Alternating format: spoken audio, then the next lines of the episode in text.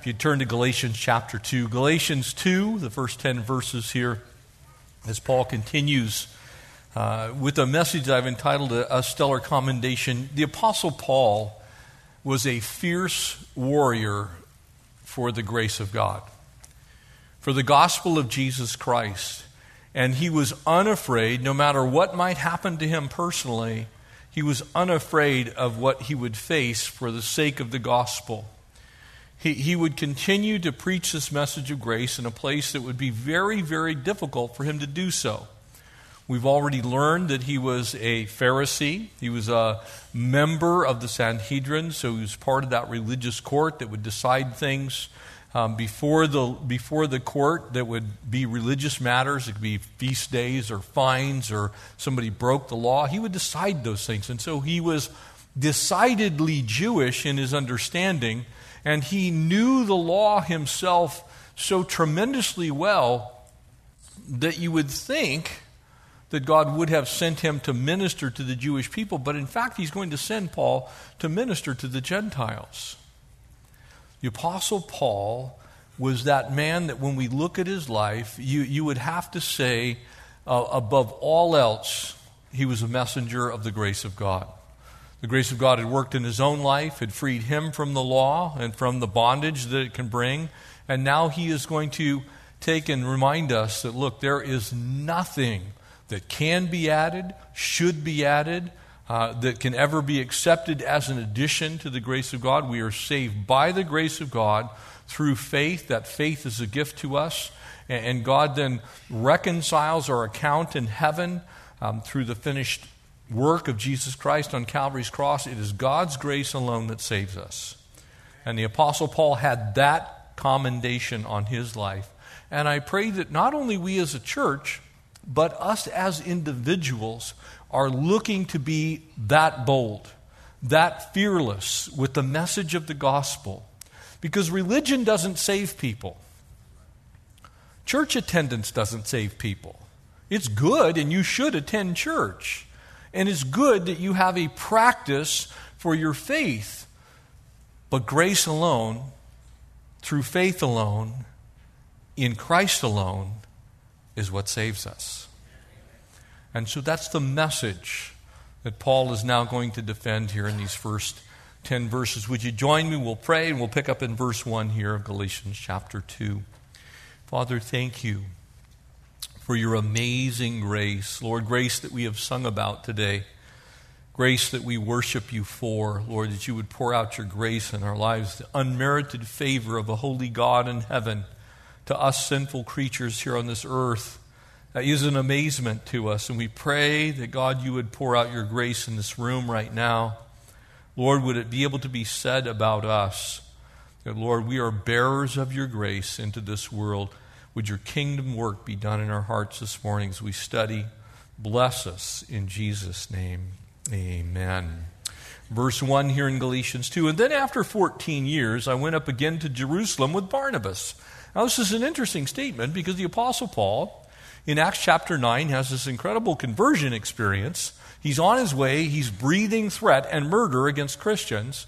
God reaches into his life, saves him, then sends him off to Arabia for a time of training. He kind of went to Bible college in Arabia in that sense.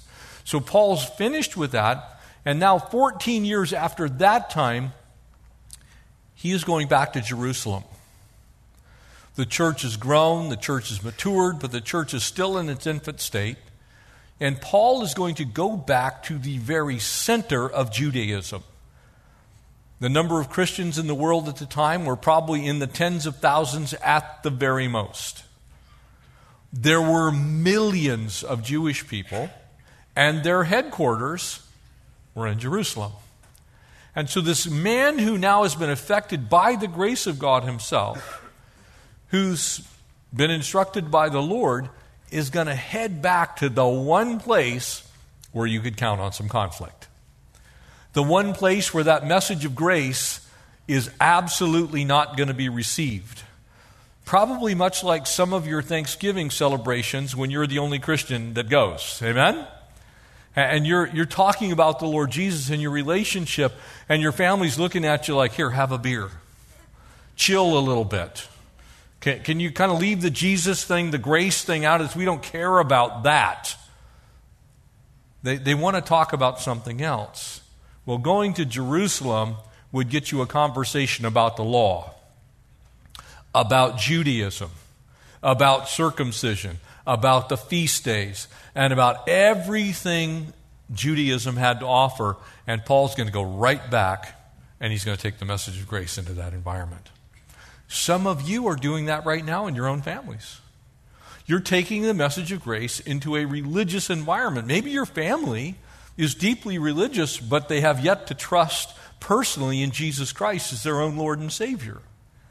And so, this message can, can there be a stellar commendation made about you as you present this grace message in the world that you live in, that we live in? And I went up by revelation and communicated to them that gospel which I preach among the Gentiles. In other words, he, he didn't alter his message.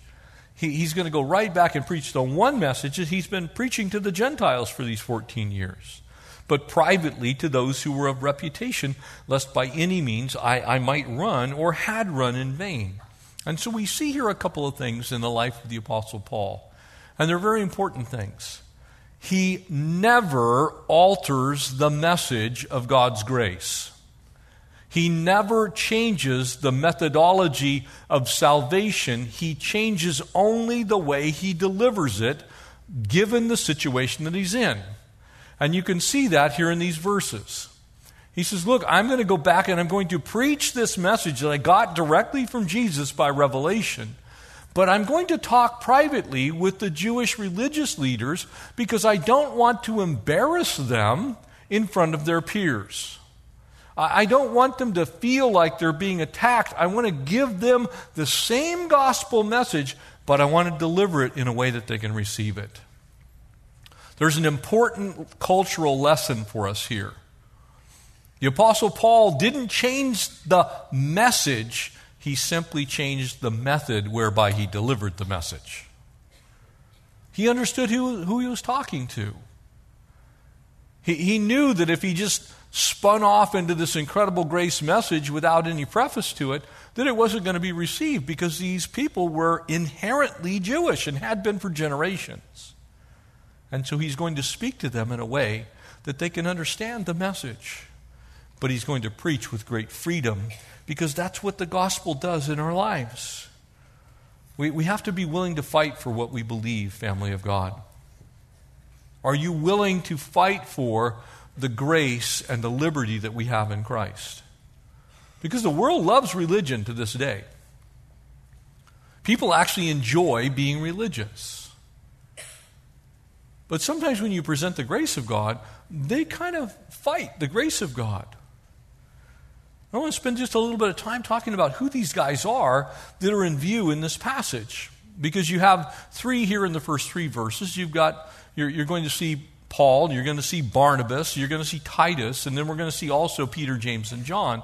And these guys form the pillar uh, of the early church, whether in Jer- Jerusalem or in the region of Judea, or really in what we would call today the Levant or the Middle East. The Apostle Paul, this incredible, gifted Jewish man, schooled under the great rabbi Gamaliel, who knew everything there was to know about Judaism, who now is going to go preach to the Gentiles, is going to be responsible for writing about a third of what you call the New Testament. We call the New Testament. He is going to articulate every single major doctrine of the Christian faith but he himself was Jewish. He himself understood the law. He understood the feast days. He understood the futility of trying to please God through works, trying to have a relationship with God by earning God's favor by doing something for Him. And so when the Apostle Paul turns on the grace spigot, there is nobody better on the face of the earth than to show us grace than someone who used to be a student of the law. Amen? That's why when someone's been delivered from reliance on religion, can I share a couple things with you? How many of you think that praying is a good thing? Raise your hand. Good.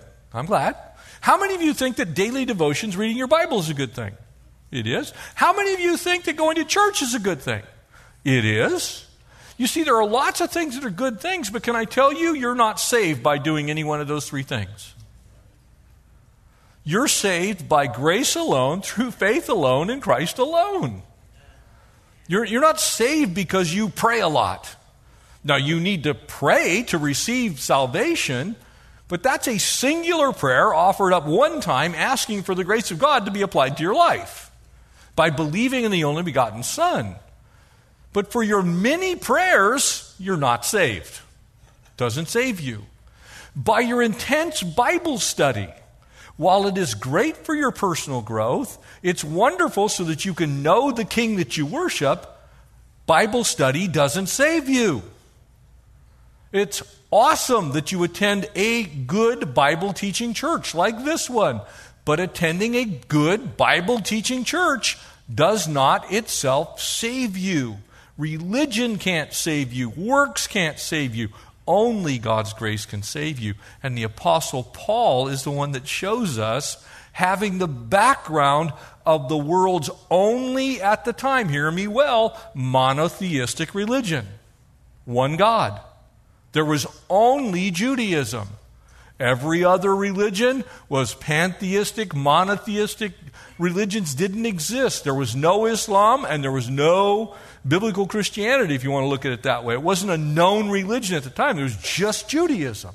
And Paul's saying, Look, I belong to the world's great monotheistic religion, and I discovered to myself that religion can't save you. Who's traveling with him? Barnabas, the encourager. I love Barnabas. We need more Barnabases in the church. Amen? Ones that will come along and encourage. And in this case, it's actually Barnabas that gets Paul into the Jerusalem church.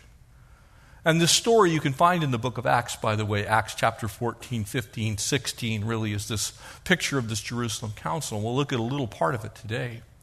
But as you look at the Apostle Paul as he's, as he's learning these things about the world that he's living in and then sharing the truth of the gospel, he takes along Titus, who is a Gentile believer. And Titus is going to go through all these things. He's going to be used. And then you add in Peter and James and John. These are central to our understanding of the grace of God. If you take the writings of these men, we don't have the writings of Barnabas, we have the writings of Paul. Titus, there's a letter written to him. Of course, Peter, we know he writes a couple of letters to us. James, John. That's how we know what Jesus said. That's how we know what God wants us to do. And yet, these men are going to be persecuted for one reason and one reason alone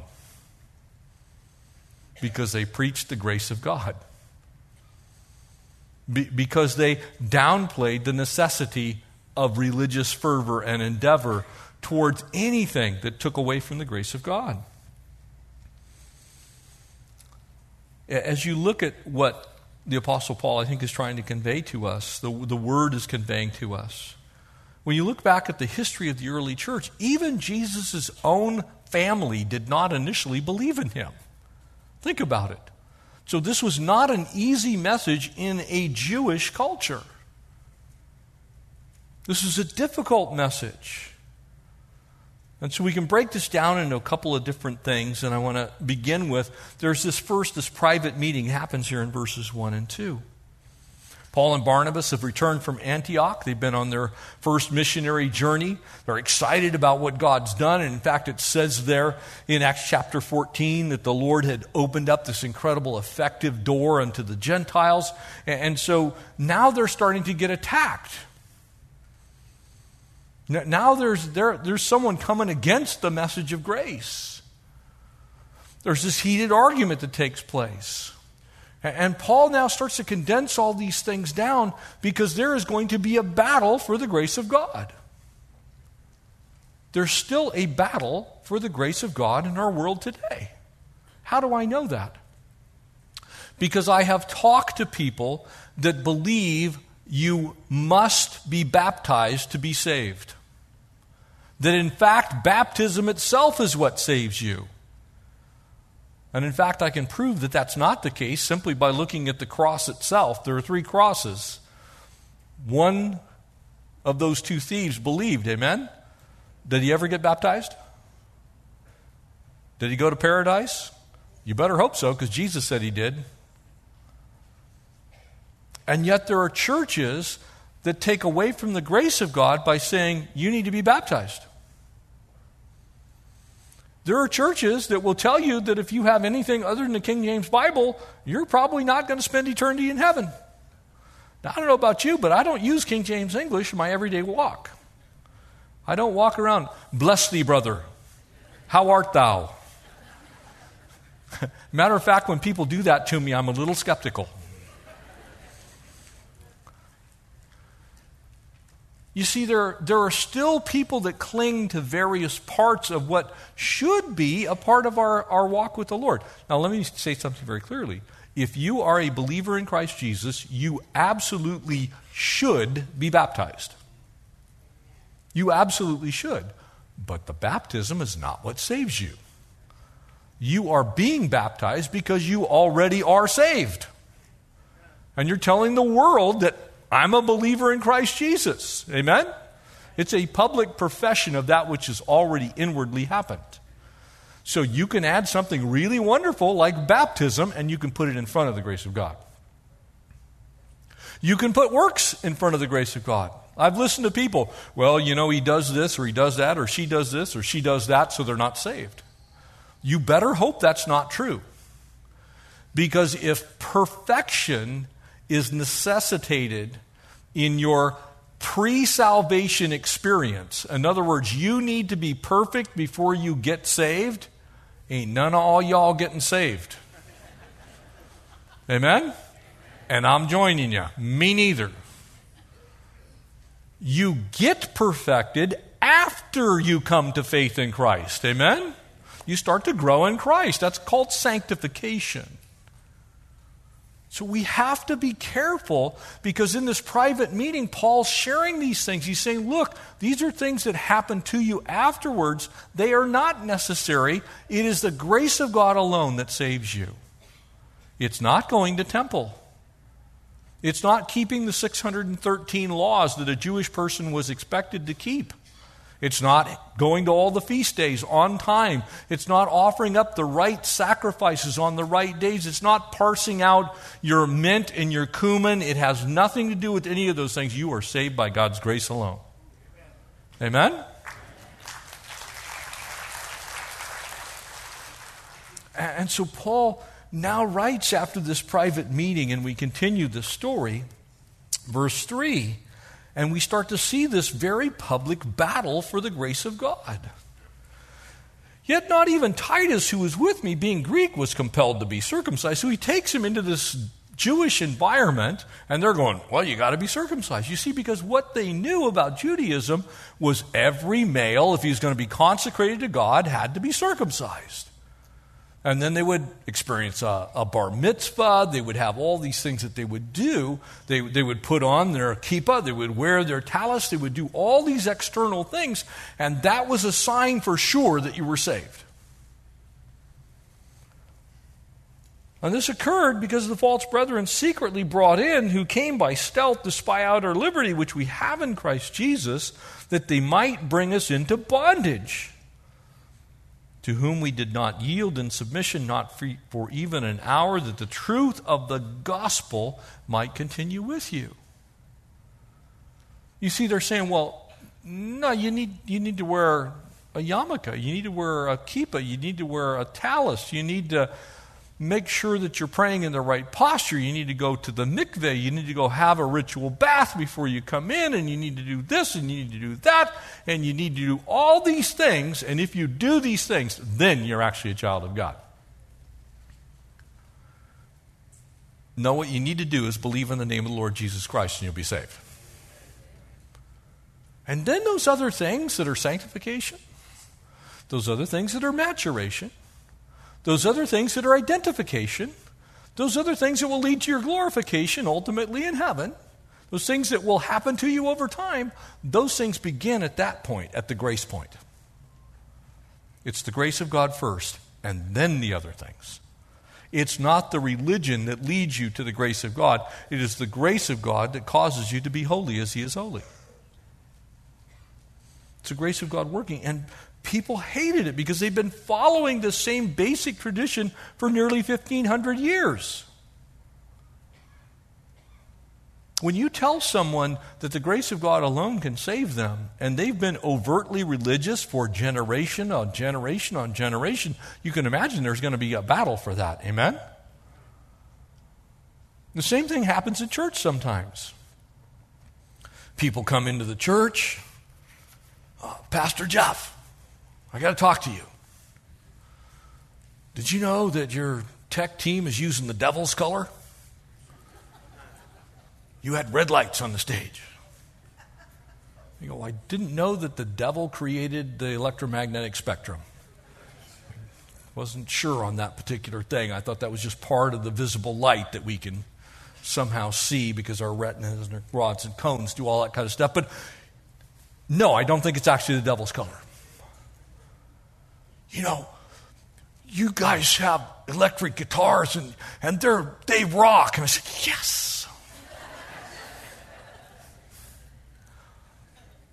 and people start to get all religious. It's like if, you know, we worship with a pipe organ, somehow we're closer to God. Now, let me tell you, if you're here today and you love pipe, pipe organs, God bless you. Pipe organs for Jesus all day. I'm like, hallelujah, thank you, Lord. But because we have colored lights, or because we have an electric guitar versus an acoustic guitar, or a we have an electronic piano, it has synthesizers in it. Doesn't mean that you're going to heaven or not going to heaven because you listen to one kind of music or another kind of music or have lights or don't have lights. You're going to heaven because God's grace has been poured out upon you. Amen? So, what Paul was dealing with was the method of whereby we try and teach people about the grace of God. And when you're fighting religion, when you're fighting tradition, you are fighting against something that people hold on to very religiously. It's like, well, don't change the color. Don't have the lights move. The lights can be on, but don't have them move. Now, I get it. I, I'm, you know, I am a squirrel boy. Squirrel goes by, and I'm like, what? So I get it. I understand. But if your salvation hinges on whether a light moves or doesn't move, oh dear. Amen? Or if it's an electric guitar or an acoustic guitar, we have a problem greater than that. I'm saved by grace and through faith. And so, this battle, we have to be careful because what will happen is we'll start battling the wrong thing. Instead of battling the devil, we'll start to battle each other. Instead of warring against principalities, powers, the rulers of the darkness of this age, we're going to start hating on each other because you like to wear a robe and I don't. Now, look, I have, I have friends, people that I know, they wear the whole collar, the whole thing. God bless them. But the only time I'm wearing a tie is weddings and funerals. That's my gift to you. I will suffer for a little while doing. No, I just, you, you see what can happen? If you start making it about something else, pretty soon you're going to judge my spirituality whether I have a tie on or not. I got a comment a couple of weeks ago. How come you're wearing boots? Um, because they're comfortable? Well, you know, bikers wear those. Yeah, I guess they do. And Jesus wore sandals. Do you want me to wear those too? You know, we get so hung up on things that don't matter, we forget what does matter. Amen? We got to focus on what matters. Stop sniping at each other. It's God's grace and God's grace alone that saves us. Timothy and Titus, two different results when it comes to this issue of circumcision. Timothy, who was part Jew, part Gentile, if he was uncircumcised, he wouldn't be able to minister with Paul to the Jewish people. It would have been a stumbling block to him. So he is. Titus is going to go minister in a different environment, and so he's not. Look, we're talking about methods of ministry. The same reason that God uses all kinds of different denominations. Now, praise the Lord for our Presbyterian brothers and sisters and our Baptist brothers and sisters. Praise God for our Lutheran brothers and sisters who love the Lord and preach the real gospel. They may do it a little different way. Perhaps somebody really likes liturgy. Me personally, I'm just not that guy. There was, there was a movement for a long time that the only way you could become a Calvary Chapel pastor is by owning at least 10 Hawaiian shirts. Okay? It's like, I don't know, brother, you're not saved. You know, how many? In your closet. Yeah, one looks like Chuck's right there. You're not saved because of what you wear. You're saved because the King of Kings, the Lord of Lords, died on Calvary's cross and redeemed you from the grave. Giving you his grace, his unmerited favor. Don't worry about what other people are doing. Worry about what you're doing for the King. What we're doing for the King. And so we see as we wrap this up a, a very personal confirmation of these things. But from those who seem to be something, whatever they were, makes no difference to me. I love that. You know, Paul didn't care about degrees. Doesn't mean you shouldn't have one. He didn't care about pedigree. Doesn't mean you don't have one. Didn't care about who ordained you. Doesn't mean someone didn't didn't care about their affiliation, didn't care about their organization, didn't care about their association. He cared that they were children of the grace of God. That's all he cared about. And I think as a church, there's a lesson for us here. God chose personal favoritism to no man. For those who seemed to be something added nothing to me. But on the contrary, when they saw that the gospel for the uncircumcised had been committed to me, which makes no sense, amen? He's a Jew. Why is he going to the uncircumcised, the Gentiles? And the gospel for the circumcised given to Peter, where he worked effectively in Peter's apostleship to the circumcised, also worked effectively toward me and the Gentiles. And then James and Cephas and John, who seemed to be pillars, perceived that the grace that was given to me they gave to me and Barnabas the right hand of fellowship. In other words, the only thing they cared about ultimately was the grace of God. Do you believe in the grace of God? Are you walking in the grace of God? If we do that, the rest of those things that should be happening to us are going to start to happen. As you're walking in the Spirit of the grace of God, you're going to find out your life's going to change. As you're walking in the Spirit and the grace of God, you're going to find out that your cares and concerns are going to be governed by the Lord and not your own selfishness. And we'll get to that towards the end of this amazing book. Uh, we should go to the Gentiles and they to the circumcised, and they desired only that we should remember the poor and the very thing which I was also eager to do. Can I tell you that when the Holy Spirit is at work in the church, the church does the work of the Holy Spirit? The church has the same concerns. You can tell a, a, real church that's actually listening to the Lord because they're concerned about the same things. Amen? When I talk to fellow pastors, no matter what denomination they're from, you know what they're concerned about chiefly? That people come to faith in Christ, that they grow in Christ, and then they do things that honor the Lord. That's pretty much it. Now, we do it a lot of different ways, different spheres of influence, different places, different countries. We, it may not look the same. But the care is, concern, is the same. And it's not a care about colored lights.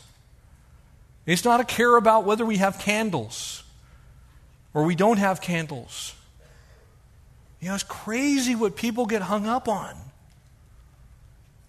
Our candles we use for communion, they're oil candles. So those are not real candles. How come you don't use real candles? Um, because real candles drip real wax and they make a real mess. And so we use oil candles. Well, does that represent the Holy Spirit? Yeah, I suppose it does, but actually they're just candles.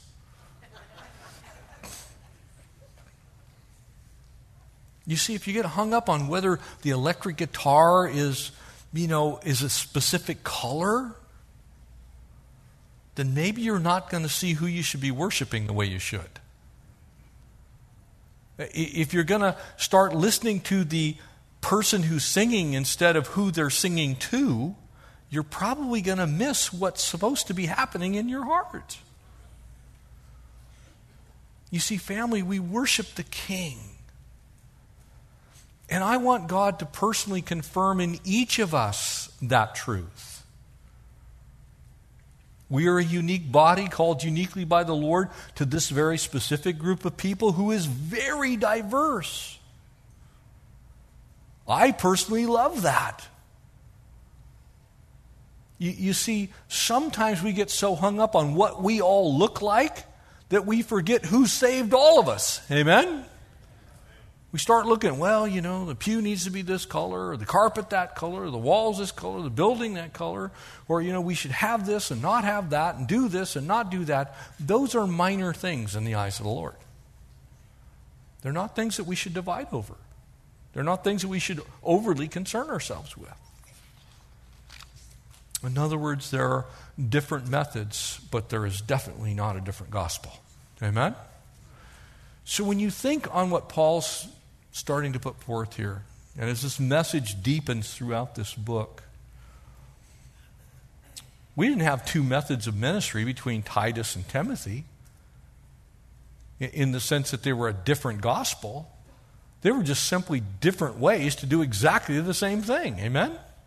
One to the Gentiles, one to the Jews. We might call that denominational thinking a certain way to, to reach a certain group of people.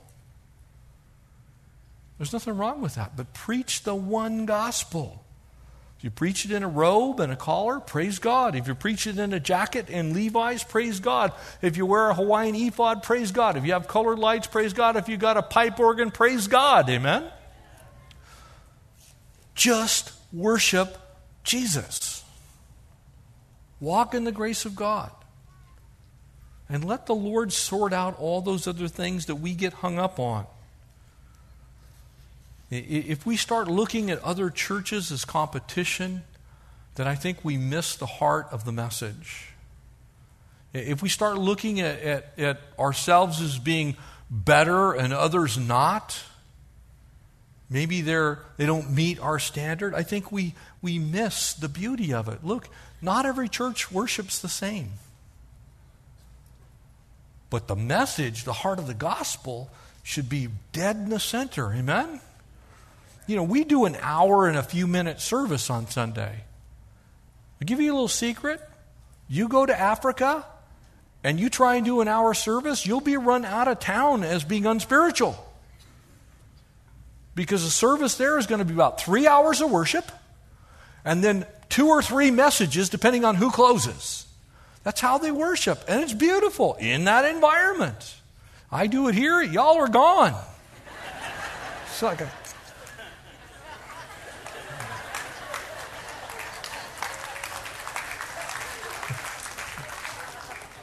Where'd they go?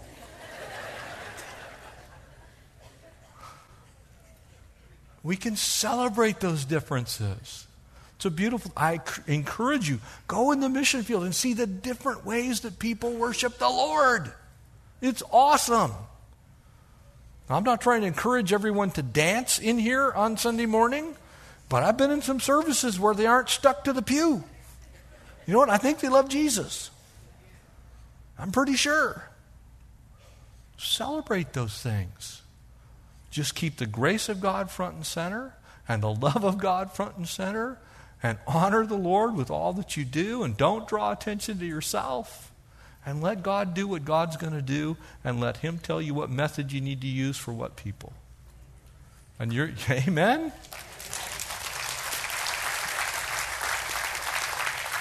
And then fight for that grace. Everything that we do should point people towards the grace of God. Amen? Would you stand and we'll close in prayer? As I'm five, oh, six minutes now. Just messing with you. Let's pray. Father, thank you, thank you, thank you for that grace that we have been so freely given because you sent your own Son to this world to die for us. And Lord, we have believed and received your grace by accepting Jesus as our personal Savior and our Lord. We thank you it's that simple. Help us to keep it simple. And Lord, we pray that you'd be able to con- commend us to others. Go talk to Talk to Jeff if you want to know what the grace of God looks like in his life. Talk to Calvary Chapel South Bay if you want to see the grace of God in action. You'll see what they do. Follow them around and see if you don't see the grace of God. Father, thank you for working in our lives. Thank you for being patient with us and kind. Lord, thank you for loving us when we were unlovable. And we pray now that you'd use us for your glory. Bless us, Lord as we endeavor to bring honor to you, cause people to know you and to worship you and to praise you all day, every day, and in every way. We pray these things in Jesus' name. Amen.